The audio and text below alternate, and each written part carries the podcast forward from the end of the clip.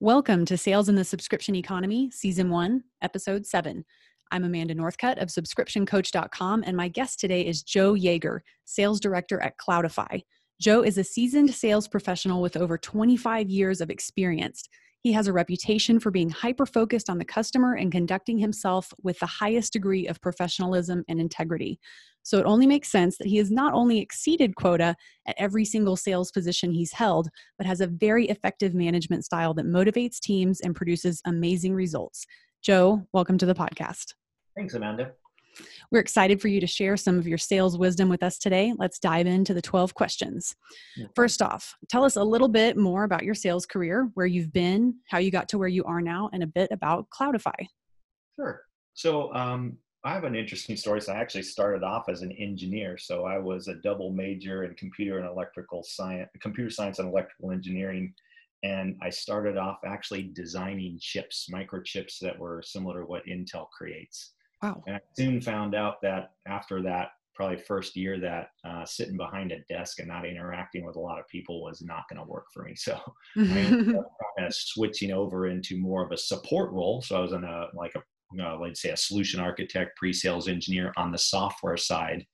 And then I made the transition in the so-called dark side of sales. So I started helping all these sales guys as a, a sales uh, engineer. And you, as a sales engineer, you always look at the sales guy and go, well, he's making all the money and I'm doing all the work. Mm-hmm. And it really turns out that it's not that straightforward. Once I got into sales, it really was um, a difficult, difficult transition, right? And I always look at myself as I'm not one of those natural sales guys. I'm someone that works, you know, works at it and, and just and has integrity from the standpoint of being an engineer and wanting to solve problems. So mm-hmm. It really did serve me well having that tech, technical background in all of the software companies that I've worked in. And that's kind of where I gravitated. And I've also gravitated to startups. So I've spent uh, probably eighty plus percent of my career in startups, from anywhere from five people up to forty people, where I was, you know, even the very first sales guy that then built the sales team, mm-hmm. scaled sales from nothing to multi-million dollars. So a lot of experience there. I love that because, you know, I felt like a big fish in a small pond. Mm-hmm. And um, in that time, I basically was involved in five acquisitions for a total of about one point five billion dollars. So that was very exciting to be involved in that, all the way from even just a salesperson all the way up to helping with Series A investments and then going through that transition once we've got acquired. So mm. It's really been kind of a, a long career, but a lot of lot of learning and a lot of connections that I've gained just by being in that world. And in my current company, I've actually am kind of the director of North American sales for Cloudify. Um, that company is basically, again, another kind of enterprise software company, and our platform is really an end-to-end open source orchestration platform that really makes it easy to automate any kind of service on any cloud. And the, that's kind of where the world is going these days, is there's a lot of silos with a lot of different tools. And we're in, in an essence, kind of the orchestrator of orchestrators. So we can start to kind of make semblance of that, that chaos and make it a lot easier to manage all of those tools within the enterprise. Wow. Um, that sounds amazing. And yeah, how valuable to have that double major uh, technical background and then to come into sales, and uh, what an asset to be able to, to bridge the, you know, kind of communication gap between those two departments, which is a tricky thing to do. Um, no. So that's amazing. Yeah, well, it worked out well. Yep. Yeah. All right. Well, I'm excited what you have to say here. Um, what sources do you rely on to stay up to date on uh, the sales and sales management profession? And that could be networking groups, conferences, podcasts, blogs, books, anything. Yeah.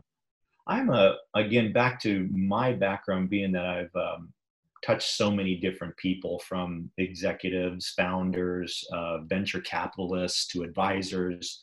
I've really kind of maintained a lot of those connections and nurtured those relationships. And they're really my go-to resource to stay connected and up to date, because most of those guys touch, you know, a, an order of magnitude of different companies and different things that they see. So it's really powerful. I don't mm-hmm. go to one spot. I go to one spot and can leverage into ten, twenty different kind of nuggets of information. So that's really my biggest thing. I don't, you know, again, you're like we say, we're in sales. We're so kind of bogged down with um, a lot of stuff. I don't kind of spend a lot of time probably on podcasts and stuff mm-hmm. like that. should.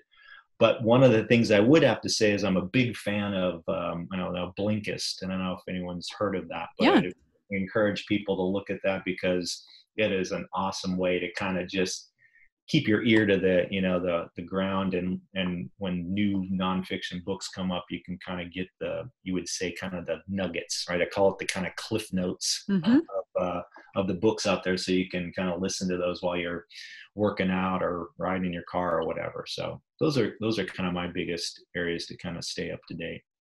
Yeah, that's great. I mean, nothing like having a strong network full of smart people who share their smart person information with you. So I think that's pretty valid. Um, and yeah, Blinkist is a great service. Definitely would encourage people to subscribe to that. And I'll link in the show notes as well. Um, what about your all-time favorite business books? Uh, I would say that it's always changing, right? Because as you know, as, as a salesperson that's been in the, the industry for so long, how many how many sales books and courses have we read or had to, right. had to go to, right? It's, it's amazing. But I think the, the most recent things I've really uh, found um, really uh, good for me was the Challenger Sale, right? Mm-hmm. So the guy, Brent Adamson and Matthew Dixon, their book has been great. And I even um, attended a, some training sessions, which were put on by Gartner around that. So I, I find that very useful and I would recommend it as a okay. way to, to kind of level up your sales game. And then the other one was um, the Sales Acceleration Formula by Mark Roberge, who was one of the founders of HubSpot. Mm-hmm. Uh, and I had the probably the the benefit of actually, I'd almost be saying I call Mark one of my my mentors. He was an investor in one of the companies I worked for. So I got to spend a little time with Mark, and, and he was a, a very um, insightful kind of a person, and I could learn, I learned a lot from him. And the Sales Acceleration book was kind of his foundation uh, kind of book that he put out there around some of the techniques and things that I kind of used in some of my later uh, jobs. Yeah, those are fantastic. I mean, HubSpot puts out incredible resources um, on the whole, but that book is fantastic, as is the Challenger Sale. Those are both on my bookshelf, and I will link to both of them uh, in the show notes as well. Any others? Uh, no, that's probably it. I mean, like I said, I, I probably don't spend enough time doing that, but those are, those are the things I kind of, when I'll follow those people, right, and get nuggets from them from time to time. But that's, I'd say those are the those are the ones. Yeah, well, those are two strong ones. Um, how about, have you found running a sales team and a recurring revenue organization different than a traditional one-time transaction sale? Why or why not? Yeah, I would say um, yes, yes. And then also just being kind of the person I am, I, I didn't sell a lot different because I was always a very much of a customer focused and wanting to make the customer successful. But what I did see, especially when you start having sales teams, is I looked at, you know, that one-time sales transaction, like the, that's the old school sales model, right? Mm-hmm. I think everything you see nowadays is shifted from what it was like twenty-five years ago to what it is today. Um, and you just can't turn and run, right? It was like a lot of, a lot of sales people were, you know, I got a quota, I got this product that's kind of a one-time, so, you know, kind of perpetual license type of sale. I'm going to turn and burn, right? And that is one thing we cannot do in the subscription recurring revenue model, right? It's it's really all about making sure we don't churn those customers, right? We want to mm-hmm. make sure that they're continually happy because it's really an annuity, right? We'll start looking at our, our customers an annuity. And it's a baseline of revenue that's there quarter after quarter. And it's not something where we have to start at zero. When I was in that type of model, it was horrible because when the quarter was over, you all, you know, cheered yourself, patted yourself on the back. And then the next day came around, it was like, you're at zero. You've got to start all over. Yeah. And so every one of those companies that I was in was, was kind of starting to rob Peter to pay Paul. Mm-hmm. And they would early, they would, they would try to pull in revenue at um, just at not at good, good deals, and it would start to degrade the business. So I think the reoccurring model was really good because you could ba- build that base and see it growing, and then focus on expansion and new clients. And, and really, um, if you can do the right thing by having a freemium model and the right kind of content engine, you can build great pipeline of prospects. And it's, it's a lot different than in the, the old traditional days. Yeah, I think you're spot on on those points. Um, it is all about the relationship and making sure that everything is value forward, and you kind of have a roadmap of value to point the, the new customer to, so that they do stay on board. Um, no churn and burn happening if you want to have a successful recurring revenue organization. Right. That's a great point. Yeah. Um, what changes to your projections, strategy, and sales tactics have you guys made in light of the economic challenges brought on by COVID nineteen? Yeah, so it's it's been interesting. And just as a side note, I actually just started this job probably a week before everything hit the fan. So it was, I kind of like, a part of me goes, man, if it was a week later, I probably wouldn't be in this job, right? Or it would have been delayed or something. So I think what we're seeing is that everyone's become a little more conservative and realistic and backed off their projections. Um, our sales strategy and tactics have shifted slightly, but they really haven't veered far from our overall plans. We just want to be kind of cognizant of the challenges we're facing and be ready for when things turn on. And, and I like to think where we've really started to, to kind of change things is we've you know, kind of like almost re-looked at our I C P and our ideal customer profile, mm-hmm. our um, value proposition, and how do you almost pivot that, right? So depending on you know, now what we see is how would you pivot that stuff, right? How as a team would we sit down and say, you know, for example, we probably ain't going to go after hospitality. We may shift to more of a healthcare, right? Or mm. certain company size or a certain geography. And then from our customer value proposition, it's probably going to be a shift from maybe something like a revenue growth to a cost savings, right? So how do we, how do we shift our messaging, our campaigning, Um, uh, to, to, to really match that? Because I really do think there are opportunities out there. It's just like, you know, I looked at it and it's kind of funny, but what's the big opportunity right now is people making face masks, right? So yeah. There's any kind of, um, I'd say, challenge, there's always some kind of an opportunity. So we just have to shift accordingly, but not too far so that we can get back to where we need to be. And I would say, you know, we double down on existing customers and really make sure, you know, more so than ever that they're happy, look for, you know, expansion opportunities.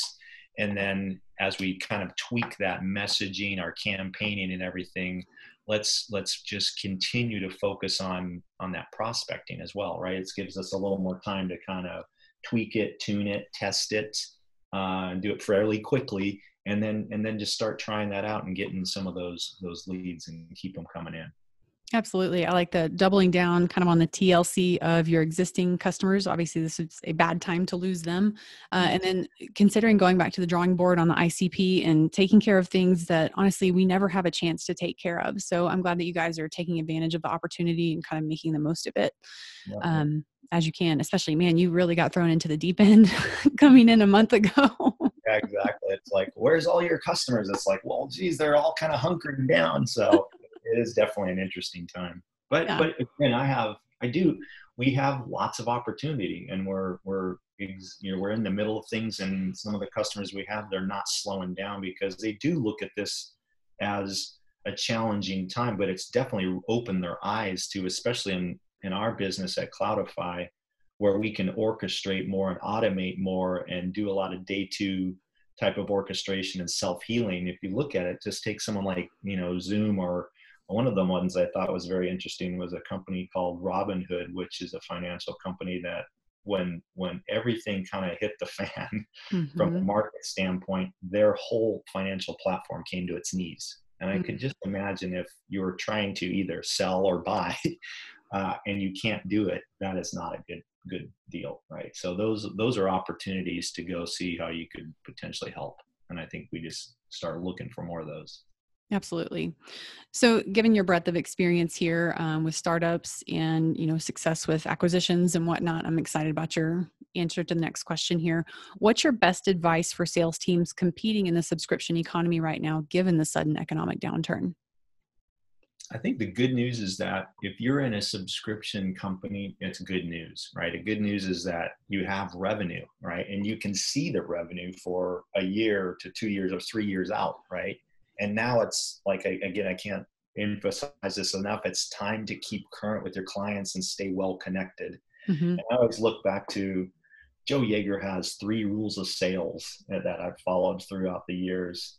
And the number two rule is no news is bad news, right? Mm-hmm. So everyone goes on, oh, no news is good news. Well, in sales, no news is bad news. So you better be in touch and highly attuned to what's going on with your with your um, your customers.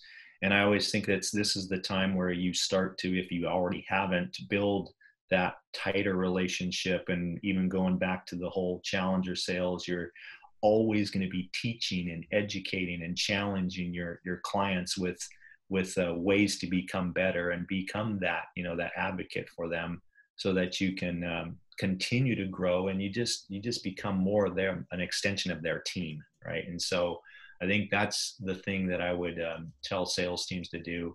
And then again, you know, it's like always use these times to pivot, pivot your messaging and anything you're doing, and then test that with people. Even test it with your friendlies, right? Say, mm-hmm. hey, I have an idea on uh, what do you think is, is challenging to you? And I wanted to see what you would think for other people, and they'll be helpful. You'd be amazed. I always, always is a big, big proponent of people that are your customers that you've helped and become successful. They're going to help you, and they can even open doors for you to, to other clients.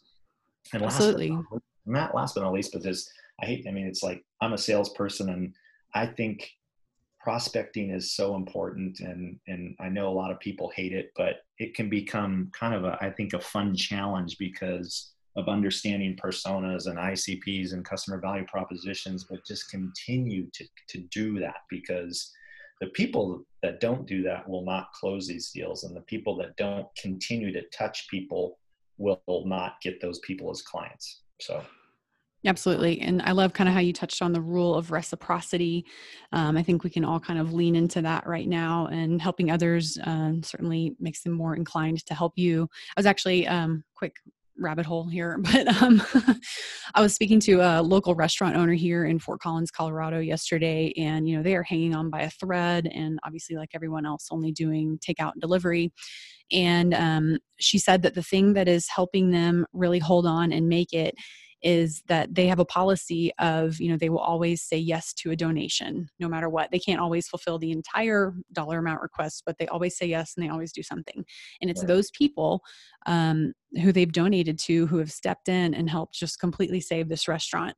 Um, so I like that. And I like what you're saying about, you know, how can you add value to other people and your customers, and, you know, they will in turn add value to you in your time of need. So I like that you brought that up, and hopefully that makes sense. I'm trying to draw a parallel here. Hopefully that lands. yeah, no, I think, you know, it's always, it's always one of those things where, you know, salespeople, their career is really interesting. I think a lot of people will look at a salesperson, and, and some people have a negative connotation, right? But I always yeah. look at it as, you know, we're not used car salespeople. We actually help people solve problems, and we challenge them, and we get, we help them achieve their goals. And the more you do that, that's that's your that's your livelihood, right? That's where you can take that anywhere. So when times get tough and you have to go somewhere else, you have those relationships. And I've sold to probably the same people on, in some occasions, three and four times. Mm-hmm. So it's important. Yeah, that's a great point. Absolutely. Um, you, since you've only been at Cloudify uh, for a short time, you can choose to answer this next question as it relates to Cloudify or any organization you've worked with. But um, how is cross-departmental communication handled at Cloudify or other organizations? For instance, how intertwined is sales with product, marketing, and customer success? Yeah. And, and it's kind of interesting because I have a good kind of a cross-reference between small companies and big companies, right? So I spent a lot of time at big companies, but even more time at small companies. And it was these small companies that this was almost, it, it was like not even um, um, a question. It was almost, you know, we just did that, right? When you're a team of five or forty people, everything is intertwined. And I always like to say, I like to have all kinds of fingerprints on the weapon, right? So make sure everyone's involved uh, to, to understand from every aspect. And, and even more so now when you think about, you know, the, the, you know, the sales accelerator, it's like, it's more important than ever to have product, marketing, and sales all on the same page, because uh, we're all in this together. and we're all going to help each other, you know, get, get to the customer. And, and also the, the focus is the customer, right? It's not, you know, some science project that we think is cool. It's what mm-hmm. helps customers, and, and being on the same page is really important. And it's when you get into the bigger companies that you'll see that completely start to, to silo, right? And, and you'll see a little bit of it, but not like you do in the, the um, smaller companies. And I think any company that, even when they get bigger, as long as they continue to, to uh, keep those doors open and really start to uh, have that cross uh, collaboration, they'll be wildly successful versus the people that become siloed. Oh yeah, without a doubt. And it is so much smaller, or it's so much easier when the company is smaller, but you've got to bake in those systems and that infrastructure and foundation for, you know, that are scalable for those cross-departmental communication to happen effectively. And you've got to keep it up as the company gets bigger. Otherwise, you know, frankly, you're screwed as a recurring revenue organization, because then you have um, the inability to communicate Uh, the product map and um, right expectations between marketing, sales, and customer success, and people churn. So, yeah, exactly. Yeah. Yep. In what ways are individual members of the sales team at Cloudify held accountable for the retention of their customers? For example, is their pay structured in such a way that they are like accountable in any way for customer retention at renewal time? Mm-hmm. Yeah. So I've so this is another one, since I've um. I've actually built teams and paid pay structures. It's always interesting to me, because if what I've learned from some of my other mentors, it's like at the fundamental foundation of, of all of this, it's like you're really um, rewarding for desired behavior. And it sounds mm-hmm. kind of, kind of bad, but it's kind of like at the end of the day, as salespeople, we have a bunch of different levers that we can pull, right? And so I always look at them as kind of four different lever, level uh, levers that we can use. And and sometimes people just look at it as you got you got base and you got commission, and then your commission is you tie it to something. And we sometimes will break that down even further, where I'll even have it where I can have four variables, which can be your base salary, obviously, your commission, M B Os, and spiffs. Right. And, and you just kind of use those in different degrees to get the, the basic kind of reward to goals alignment, so that you can actually achieve your overall objectives as the company. Mm-hmm. And so um, I've seen that probably the most effective, which was, it was interesting, was having kind of the base plus commission plus M B Os. And then every once in a while, uh, you drive some spiffs to, to kind of maybe, you know, going after new logos or, or something like that. But Uh, commission is really driven by, you know, monetary type stuff, but the M B Os can be something where maybe that sales team or something is, is actually helping with an underlying kind of function or strategy or something that helps, helps move the, the company forward as well. So I, I look at all of those pieces as obviously ways to do that. And then, you know, at the highest levels, we do have functions, and Uh, the different functions in the company have the different kind of uh, requirements that they need to meet, whether it be, you know, the sales, the solution architects, or if you've actually even companies big enough where you started to kind of delineate between kind of pre-sales and post-sales, like customer success, and, mm-hmm. and ensure that those people are also aligned and even somewhat overlap, because I'm a big fan that a sales team, the pre-sales team, is always going to be selling and expanding within an account, but having a customer success, which is the right type of person that's making the person and the customer successful what they have and looking at new opportunities, they got to have some overlap there and make sure that, again, it's that cross collaboration, but, but again, they're, they're driven to a different kind of end goal, so to speak. Yeah, that's great. And I like looking at that, um, looking at commission and or just the four different levels levers that you can pull um, to put together a commission structure. I think that's fantastic, and recurring revenue organizations can use that any number of ways to make sure that everyone's incentives are aligned. So that's well said. How, how are you coaching your sales team up on properly setting expectations for recurring revenue customers? I think, you know, it's the, um, I, I, I guess it's kind of crazy, because in the last ten years, I don't spent most of my time in reoccurring revenue. So it's been kind of a natural thing, but again, it, it's, it's one of these things where when I always think about when you're selling this reoccurring model, it's, it's again, you have to, you have to show people the value of a reoccurring model, right? And I always try to put myself in the customer's shoe and tell my sales team that, put yourself in their shoes and why is it important that this is a reoccurring model? And I always like to think the biggest benefit they get out of this is that they keep us honest, right? Mm-hmm. They basically can be involved with the company. They can be involved in the roadmap. They can, they can, they can walk away, right? That's the one thing they have, they have. And so now it turns it more into the, you know, let's say, you know, advantage customer, because the customer basically can make sure that they're getting what they need uh, to stay, to stay with that, to that uh, client and their technology. And so from a sales team, you got to make sure again, that you're just so, so far in tune and in, embedded in the, the organization to make sure you're always understanding what is going on in that company, because once you're in there, guess what? Someone's going to be trying to get you out of there. And mm-hmm. so it's a, it's a continuing relationship that you're, uh, you know, trying to get your te- tentacles, so to speak, in further and further by adding more and more value and making it harder and harder to rip and replace. The more that you can actually get, you know, keep that in that direction, that's exactly how you grow your business, right? And if you incentivize these, these salespeople Uh, the right way with the expansion business. So I know in a lot of reoccurring revenue companies, they want to go just after new.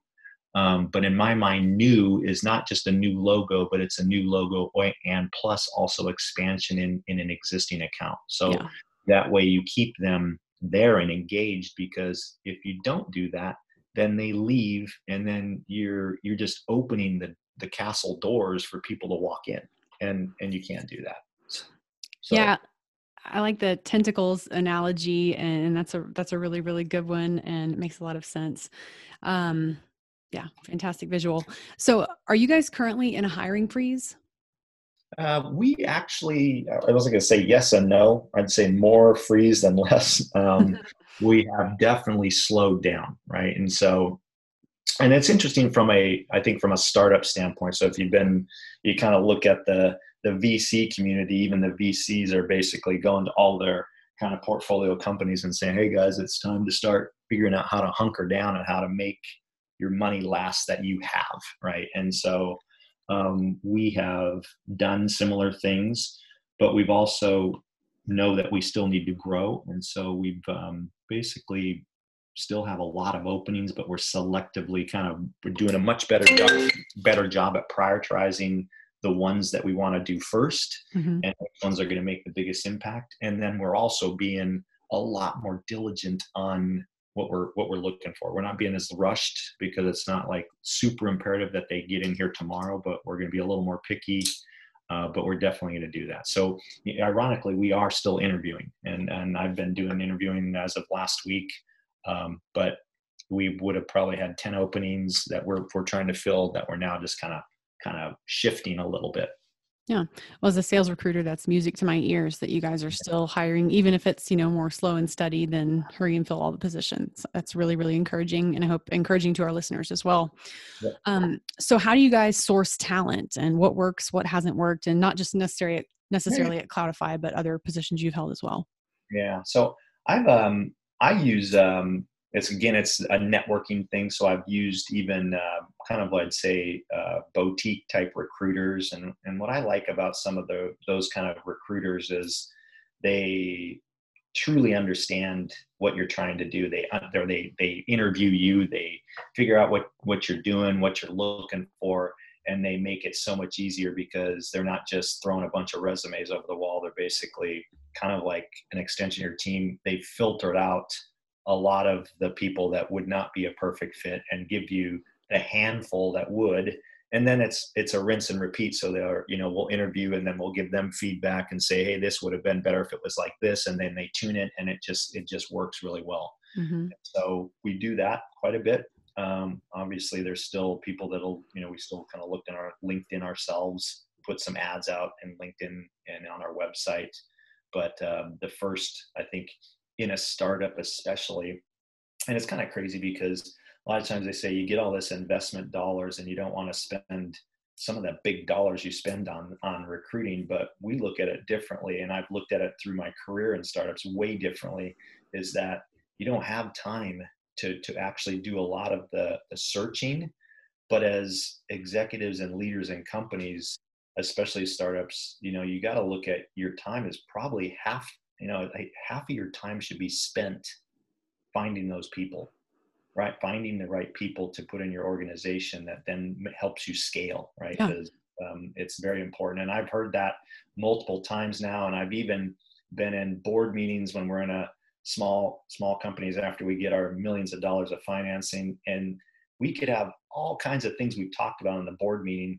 And all the V Cs, when they kind of get to the, the end, the biggest takeaway I took from it was like, they wanted to know how, what your hiring plan was and why you weren't hitting it and what you're going to do to hit it to get those people in there, because the dollars were really, really meant for mostly for that, for people, the people to scale. Mm-hmm. So that's, yeah. Oh my gosh. Yeah. And it's so critical. It's so, so, so critical. It can cost them many hundreds of thousands of dollars, if not seven, seven figures, if you miss hire with those, that small critical, you know, group of your first, you know, five to ten employees who are probably going to end up, you know, being your, your V Ps and your C-level executives as time goes on, and responsible for hiring the rest of the teams. And so the trickle-down effect is enormous. Um, so you can't, you can't screw that up. Wow. And I've seen that happen. And that's, that is, you know, especially when people prematurely hire a sales team, or maybe they haven't done the work they need to do. And this goes back to a comment where if you have a startup and they're just trying to go from zero to their first customer, if they don't do the right things and they think the first thing they should do is just go hire a sales team, I guarantee you, you will go through two, three, four, and five sales teams and churn, churn, uh, and and also lose tons of money. And so those are, those are things you got to definitely make sure you're in front of. Yeah, that can be perilous to a small organization. Um, tell me your favorite ways to assess candidates, both for skills during an interview and cultural fit. That's interesting. I always, I love that. It's like an interview question I always hate to answer. But um, I also, one of the things that was, if I looked at, and this is another thing that's straight out of um, um, Mark Roberge's uh, Sales Acceleration book, but their, their book is a lot about hiring and hiring the right people, and then building the training around that. And then, and then also just getting to a point where you start to turn a content machine into a, a lot more of an inbound machine, which is another great thing, is like, we got to pivot from, from outbound to inbound, but you got to start with outbound. Right. But when I look at salespeople, the, the biggest characteristics or things I'm looking for are coachability, curiosity, uh, prior experience, I think it is, and work ethic and intelligence. Right. And so you could kind of just think about that, but I'm a, I'm a interviewer that's a lot of uh, just kind of just having an open dialogue and trying to, when I, when I have an open dialogue and kind of just become a little bit more of a friendly person, as a sales guy always likes to do, you can, you can get so much out of that and glean a lot of the culture out of it. And also all of these little things, right? Just the way you uh, start to ask about what they've done in their past. Um, you know, what, what were their big successes? What were their biggest challenges, and how did you avert that, or how did you overcome that? You can, you can dig into all of those, those kind of five big, uh, big kind of qualities that you really want to get in a person. Cause I think at the end of the day, and especially in, in our world, it's changing so fast. Um, all of these things are just really important from a standpoint of being able to coach someone. Um, the curiosity is important, because, you know, with a challenger sale, someone's got to be curious about that customer's business, right? I want to hear mm-hmm. that they understand that customer's business, or they've done homework on that customer. They've, they've went on the web, they've looked at their ten K, they've, they've done, you know, followed them, and they can find out some of their pain points, and then try to, to see how they may have educated or challenged that customer. Right.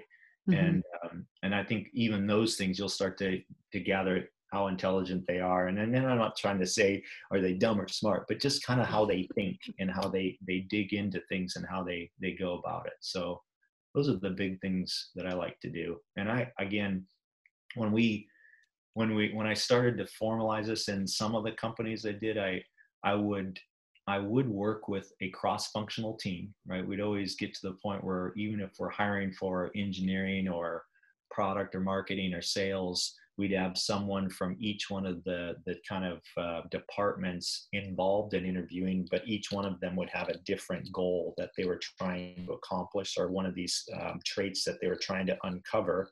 And then we'd all have kind of our reports with, you know, like a one to five rating and descriptions, and then we'd score them. And then we'd have a round table, but we'd basically try to hold kind of a more methodical way of doing it uh, so that we can kind of hit that. And again, rinse and repeat after you get people, see how it works out and how you tune those questions and, and evaluations.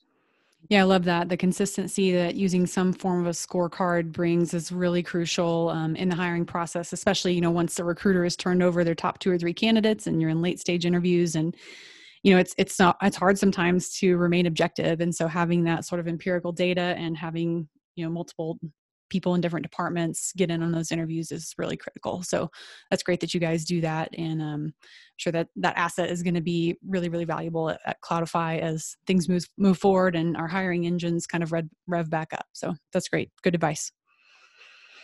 Just two more questions. Uh, what's one to three pieces of advice you'd give other sales V Ps competing in the subscription economy? And is that different than what you would have said pre-COVID nineteen?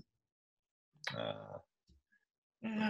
I think they kind of overlap a bunch, but but my my biggest biggest advice to sales V Ps is is is one that to, to really understand understand and make sure everyone understands the I C P and the, the the and the customer value proposition and how that is delivered and messaged to different personas. Mm-hmm. And I guess I couldn't stress that enough, because I've everywhere I've gone to work. Everywhere, I'd say one hundred percent, no one's really been able to decide, to, to clearly articulate that. And and I've also been involved with training companies that that's what they do. But it's kind of interesting that um, if you can truly understand that and everyone's on the same page from the collaboration in the company, then everyone knows where they're going and what they're marching to and what the the, the different careabouts for these different people in your I C P are. I think that is imperative. If you do that and you get it right, it'll make all the difference in the world. If mm-hmm. you miss and you don't do it, you will be, again, it's um, the classic salesperson. They always say it just loves to fly by the seat of his pants. And, and we all do it. You know, we all kind of get lax in our sales and we kind of go back to just kind of shooting from the hip. But if you actually can stick to a plan and you can stick to these, you know, these I C Ps and value proposition and personas and messaging, and you will, you will do better. And you can actually, um, I'd say is always start to uh, track the results, right? Track these results, do it, start to do the messaging and start to see, even if you do quick stuff through, you know, kind of like um, digital ads, you can get, it may not be your ultimate way to market, but you can get phenomenal fast feedback, fast feedback that mm-hmm. you can use to tune. And I would also say is working closely, very closely as a sales V P with marketing and sales dev, at least at a minimum, because my big thing that I've seen in the twenty-five years is that um, I'd say eighty percent of the customers, ninety percent or almost all of them that you deal with, they've made eighty percent of their decision before you ever touch them. Mm-hmm. So what that means is we, we have to sell differently. And that's where content comes into play. So I think, you know, we have to do just an, a, an astounding job on creating the right kind of content and then continually, uh, you know, it's back to the challenger, educating and teaching and challenging. And it's interesting. You're not, I always like to say, I'm not selling anymore. I'm teaching, right? And as long as we can create campaigns and blogs and, and drip campaigns that, that are teaching and educating, that's so much better than trying to do probably the old school of selling, right? How many times do we get emails in a given day? I get so many emails, and I can tell you right when I open up a sales email, click.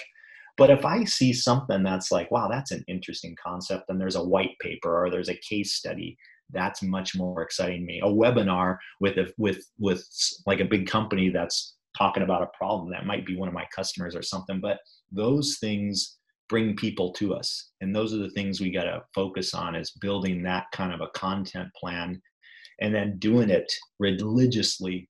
Um, I always like say it's rinse, repeat, and never stop, because They, I mean, there were statistics that say it takes on average ten to eleven touches to get a new client. Mm-hmm. And everyone real didn't realize, but most companies stop after five or six. And if you looked at that curve, there's probably sixty percent of the business that's had after that. So if you're not touching them up to ten times, then you're just leaving all of that business on the table. Mm-hmm. So, um, I think those are my biggest, biggest things and biggest advice.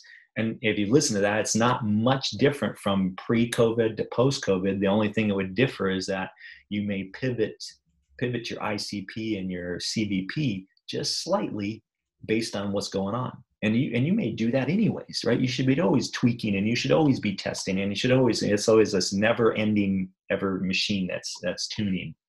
And if you get, if you get traction in something, I always say double down. Once you get a test and you do something, and maybe it's, you know, I sent a message that was this kind of content to this type of persona and this vertical, and it all of a sudden exploded. Dive into that one and explode it and take it and, and, and grow with it. Right. Absolutely. Yeah. I love that you were so big on testing, assessing results, and then making data-driven decisions moving forward and never stopping that process. You're always going through the scientific method that we all learned in elementary school um, when you're running a company and, and trying to kind of figure out what's going to work next and how to drive, um, you know, your pipeline. I also love that I can tell how consultative of a seller and a leader that you are with all the the teaching and the educating of the prospect and the challenger sale. Um, it's great uh, kind of framework for sales. And man, I really wish that's what salespeople were known for.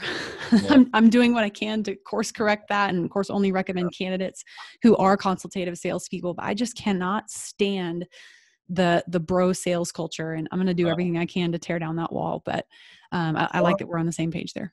I love that. Even that, some of those data points where they, they actually went and talked to customers about their loyalty to that, that client. And nowadays they're basically saying the biggest one is not, not, not the value, not the product or the brand. It's actually the, the experience they had when they bought. Mm-hmm. But that experience was directly tied to someone that was, was a, a challenger, a teacher, a problem solver. He wasn't the relationship work builder. He wasn't, you know, the guy that's going to take you to the hockey game. He wasn't the, you know, the hard worker that, you know, it was, it was the guy that was an extension of the team and really helping them. And, and that's so important. Oh yeah. And I don't want to gloss over your first point either um, on this question. Uh, you stated this so simply, and yet it's, it's the thing that we struggle with most, or at least I see that with my uh, consulting clients almost across the board. You said everyone must understand the I C P and the value, uh, customer value proposition, and how that's communicated to the prospect. Um, you know, getting everyone rowing in the same direction is so incredibly difficult. And I hope, you know, this episode will be helpful, and what other sales V Ps have uh, advised in previous podcast episodes have been fantastic, and kind of how to get everyone rowing in the same direction and finding that true north. But um, that was so, so simply put and, and well said, and hope everyone really takes that to heart and figures out how to do that in their organization. Last question. You ready? I'm ready. I'm a firm believer that sales makes the world go round, and we have a tremendous responsibility as salespeople to get the economy moving again. How can we speed up that process? That's a good question. And you're right. Sales does make the world go round. There's more salespeople in the world than anything else. Um, I, I think the way we do that is we don't slow down, right? I think, you know, as salespeople, we always are, are kind of ambitious and, and want to keep going, but, you know, don't slow down. Take the plans that you have, take the plans that you have from before, learn from what's going on today, steer uh, to the strategy and tactics the way you need to adjust them accordingly, and make the best of this downturn, because there is opportunity. And it's like the adage always says, with challenge comes opportunity. Just mm-hmm. go find it and test for it. So if we can do that, that's where we'll help speed things up and be ready for when things turn back to normal. And lastly, I think, you know, it's just as, as companies, we all have a lot of good knowledge within our companies, right? A lot of people know a lot of good things. They, they, they know how to educate people. We can teach people, we can challenge people, but it, that has to be driven into more and more content, right? I, I, I go into my companies, I say, Everyone should be writing blogs. Everyone should be writing a white paper. If some person in my company wrote one white paper, I could create ten blogs out of it. Mm-hmm. If we continue to do that and keep filling up the troughs of content and keep putting it out there, this is the time I always think where people are all at their house, they're at home, and they're they're they're probably reading a lot about the coronavirus, but they're right about now starting to get really tired of that. Mm-hmm. And if we can show them and keep teaching them and educating them on different ways to do things and the challenges they're facing and some of the different ways people can address that, I think that's the biggest thing we could do to keep things uh, on track. And as soon as things start to turn, then then all of that stuff will be the seeds that we've planted, right? We need to we need to plant a lot of seeds during this time so that that they start to uh, come to fruition. Yes, I love that. And fantastic quote that uh, you just gave, with challenge comes opportunity, go find it. I think that's a great sort of headline for the episode. Um, thank you so much again to Joe Yeager of Cloudify for his insights and advice. Check out the show notes on subscription coach dot com slash podcast and sign up for my email newsletter where I read, curate, and summarize the best content on subscription sales and sales team recruiting on the web every week on subscription coach dot com. We'll see you next time on the Sales and the Subscription Economy podcast.